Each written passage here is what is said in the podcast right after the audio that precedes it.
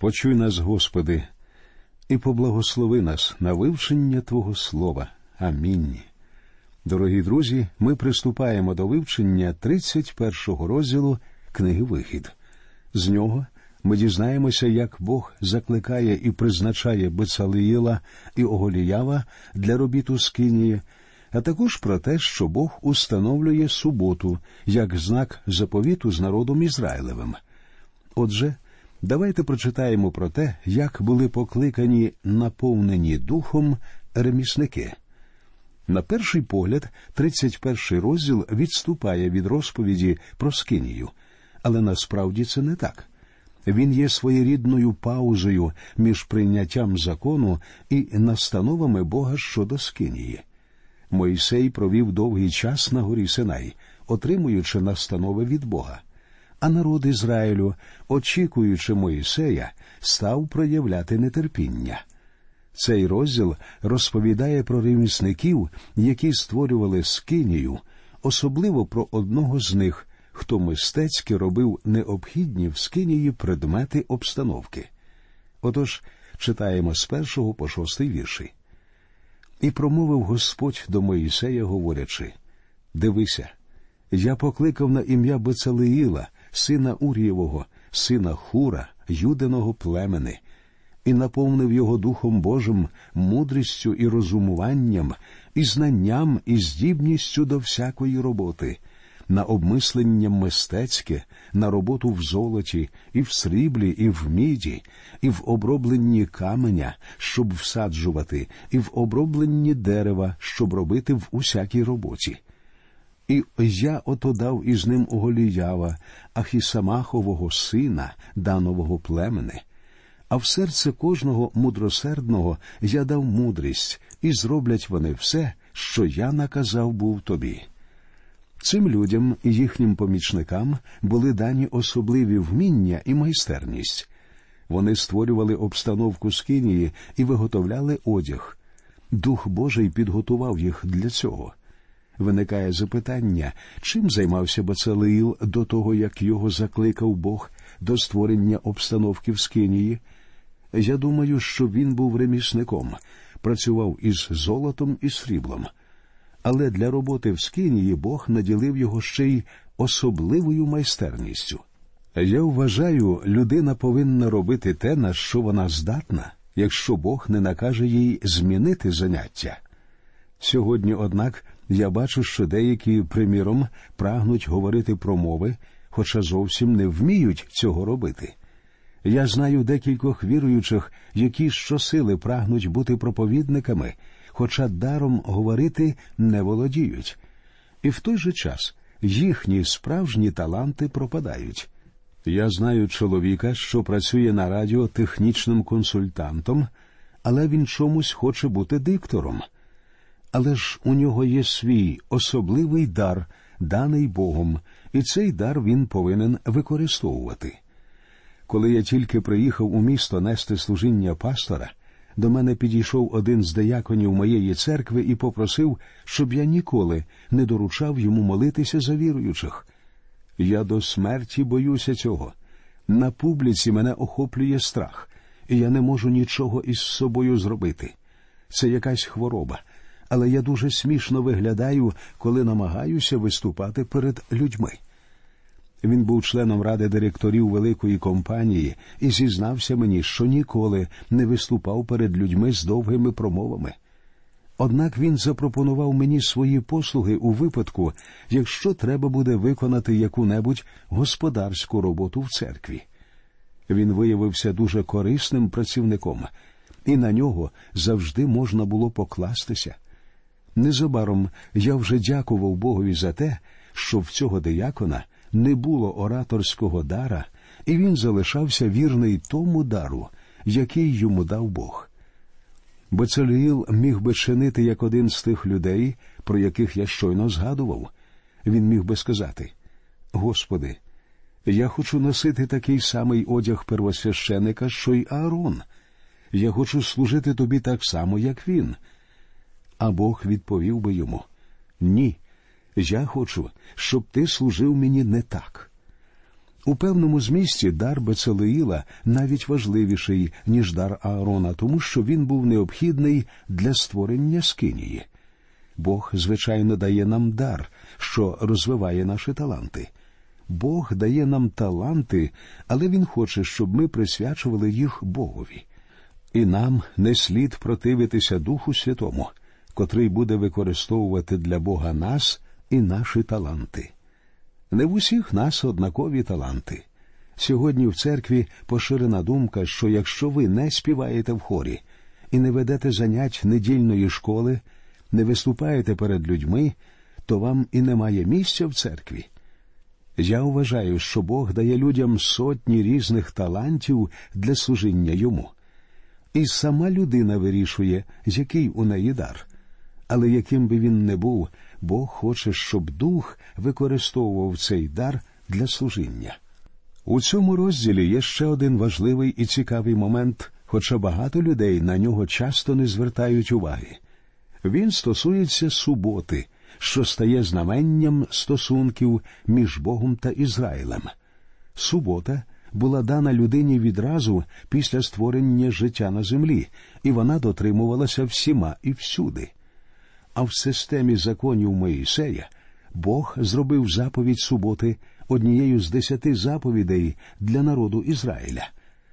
Таким чином, Бог дає ясно зрозуміти, що субота стосується тільки народу Ізраїля. Читаємо 12 та 13 вірші.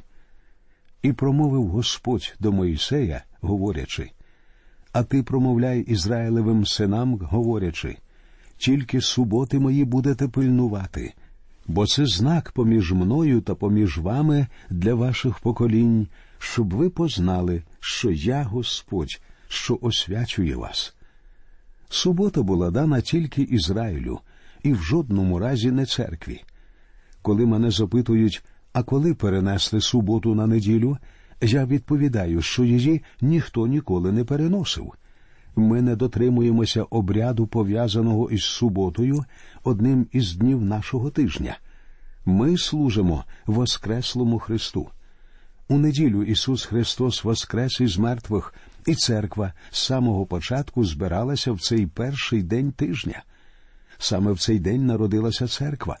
П'ятидесятниця відбулася в недільний день, що йде за суботою.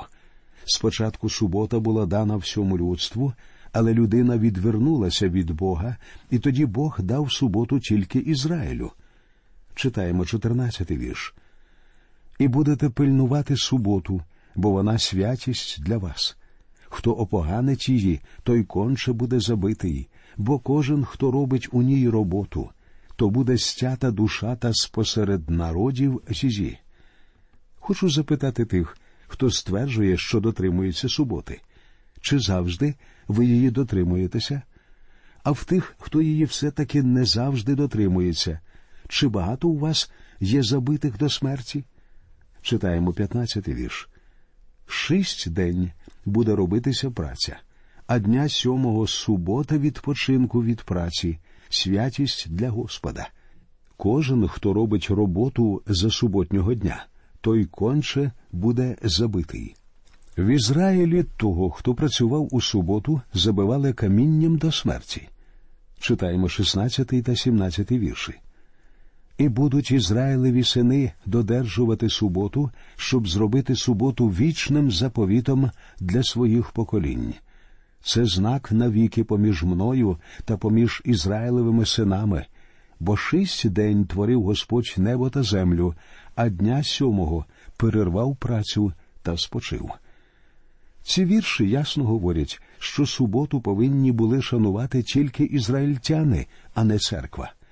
Ізраїльтяни земні люди, що належать до першого творіння, а церква це нове творіння, і дотримуватися вона повинна першого дня тижня. Тепер, друзі, давайте перейдемо до вивчення 32-го розділу книги Вихід.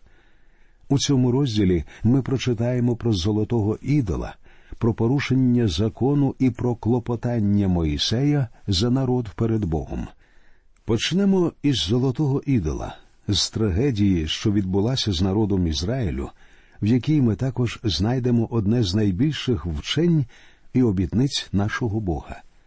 Крім того, тут також міститься одна з найчудовіших молитов Біблії. Я читаю перший вірш.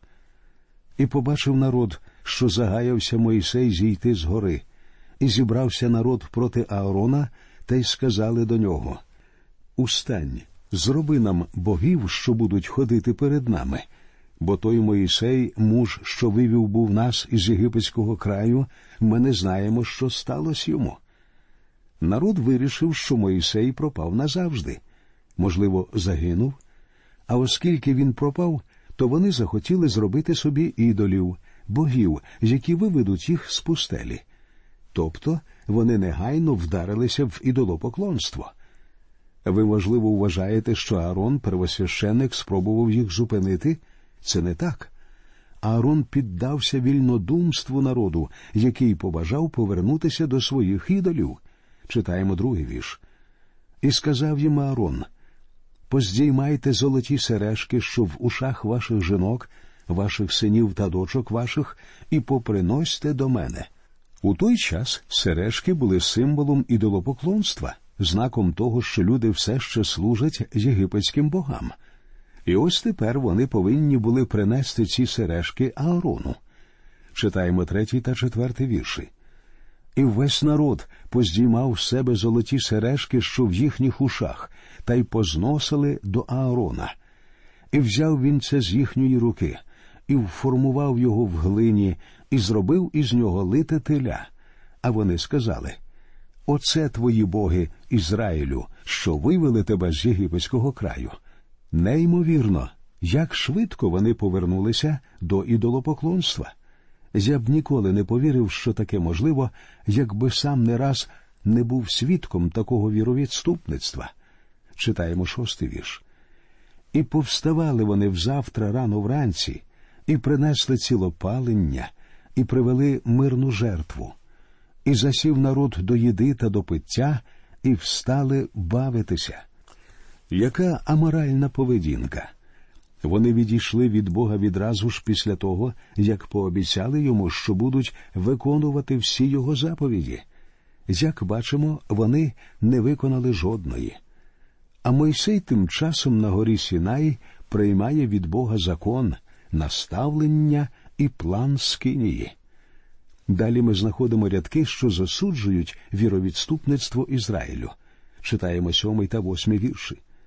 А Господь промовляв до Моїсея Іди, зійди, бо зіпсувся народ твій, якого ти вивів із єгипетського краю. Зійшли вони скоро з дороги, що наказав був я їм, зробили собі лите теля і поклонилися йому, і склали йому жертви та й сказали Оце твої боги Ізраїлю, що вивели тебе з єгипетського краю. Бог викупив Ізраїль зовсім не тому, що вони були вищі, кращі або, скажімо, розумніші за інші народи. Ні. Бог сказав Я знаю, що ви дуже вперті. Про це ми читаємо в дев'ятому та десятому віршах. І промовив Господь до Моїсея Я бачив народ той, і ось народ твердошиїй він. А тепер залиши мене, і розпалиться гнів мій на них, і я винищу їх а тебе зроблю великим народом. Яка спокуса для Моїсея? Бог говорить йому Моїсей, як було з Авраамом, я створю від тебе великий народ і виконаю мій заповіт з Авраамом. Що ж робить Моїсей? Він вимовляє молитву заступництва, одну з найчудовіших у всій Біблії. Читаємо одинадцятий вірш. І Мойсей став благати лице Господа, Бога свого, та й сказав Нащо, Господи, розпалюється гнів твій на народ твій, якого ти випровадив з єгипетського краю силою великою та міцною рукою? Бог звертає увагу Моїсея на ідолопоклонство ізраїльтян. Бог говорить поспіши зійти, тому що твій народ, який ти вивів із землі єгипетської, став розбещеним. Але Моїсей заперечує Богові. Господи, мені здається, ти тут помилився.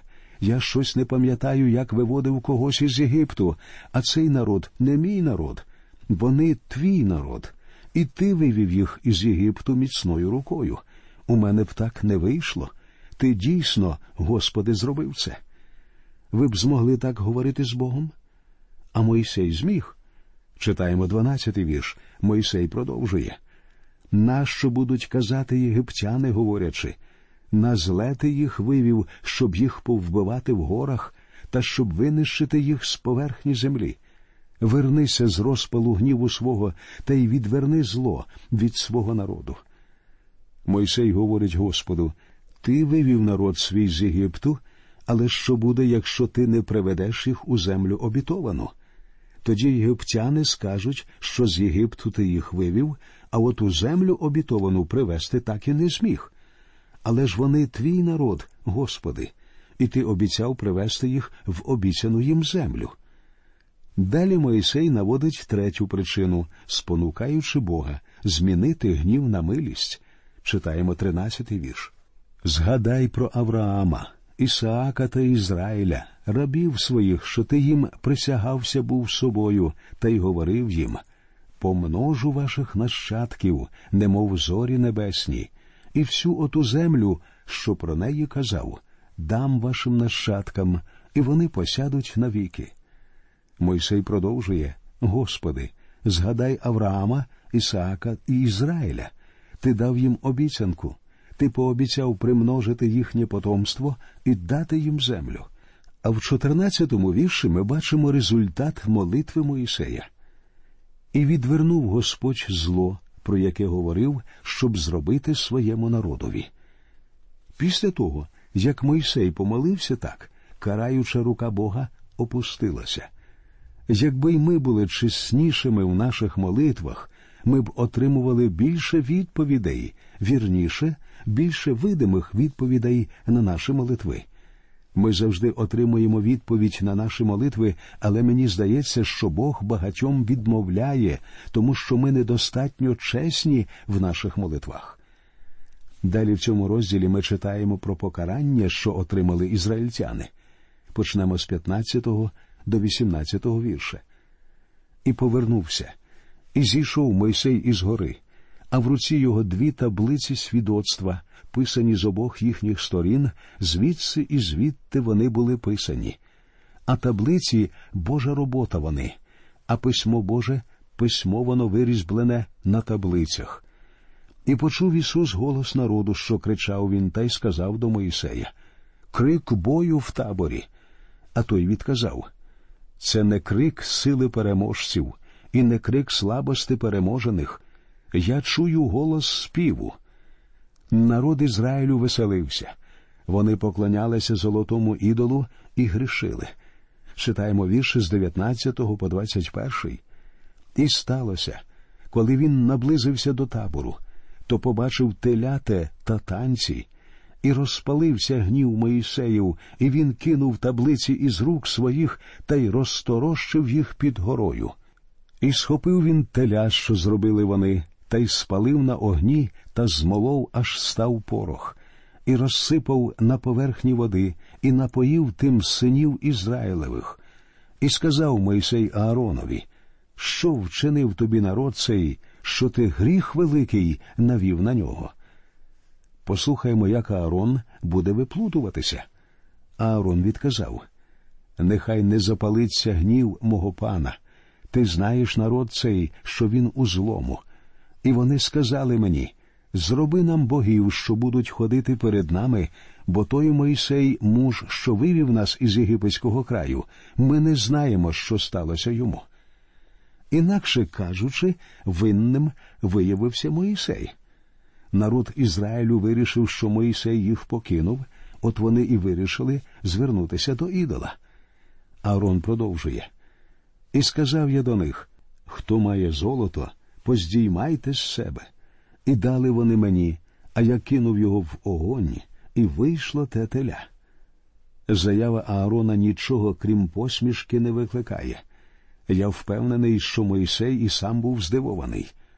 Так ти, Аарон, хочеш сказати, що кинув золото у вогонь, і звідти вийшло це теля.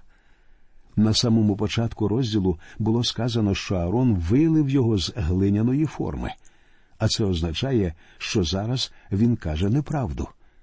Читаємо 25-й вірш.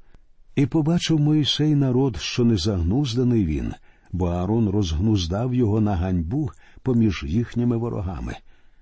Наркотики, що поширилися в сучасному суспільстві, розбещеність не є чимось новим. Все це можна було виявити в той момент і в ізраїльтян. І Моїсей дуже розсердився. Причому не забувайте, він щойно виступив як захисник свого народу перед Богом. Щирість і наполегливість Моїсея заволоділи Божим серцем і змусили Бога опустити караючу руку. І став Моїсей у брамі табору і сказав Хто за Господа до мене? І зібралися до нього всі левіїні сини. І сказав він до них Так сказав Господь, Бог Ізраїлів. Припашіть кожен меча свого на стегно своє, перейдіть і верніться від брами до брами в таборі, і повбивайте кожен брата свого, і кожен приятеля свого, і кожен ближнього свого. Настав слушний момент для того, щоб Моїсей зробив серйозну хірургічну операцію над своїм народом і позбувся гріха. Так відбувається і зараз. Якщо в людини виявлено рак, то така людина зробить все, щоб вилікуватися, навіть якщо доведеться відняти частину тіла. Гріх це той самий рак, і Моїсей наказує просто вбивати винних у розбещенні суспільства. У наступній передачі ми продовжимо розмову про те, як був покараний народ ізраїльський за ідолопоклонство. Поки що ми прощаємося з вами. До нових зустрічей в ефірі. Нехай Господь рясно благословить усіх вас.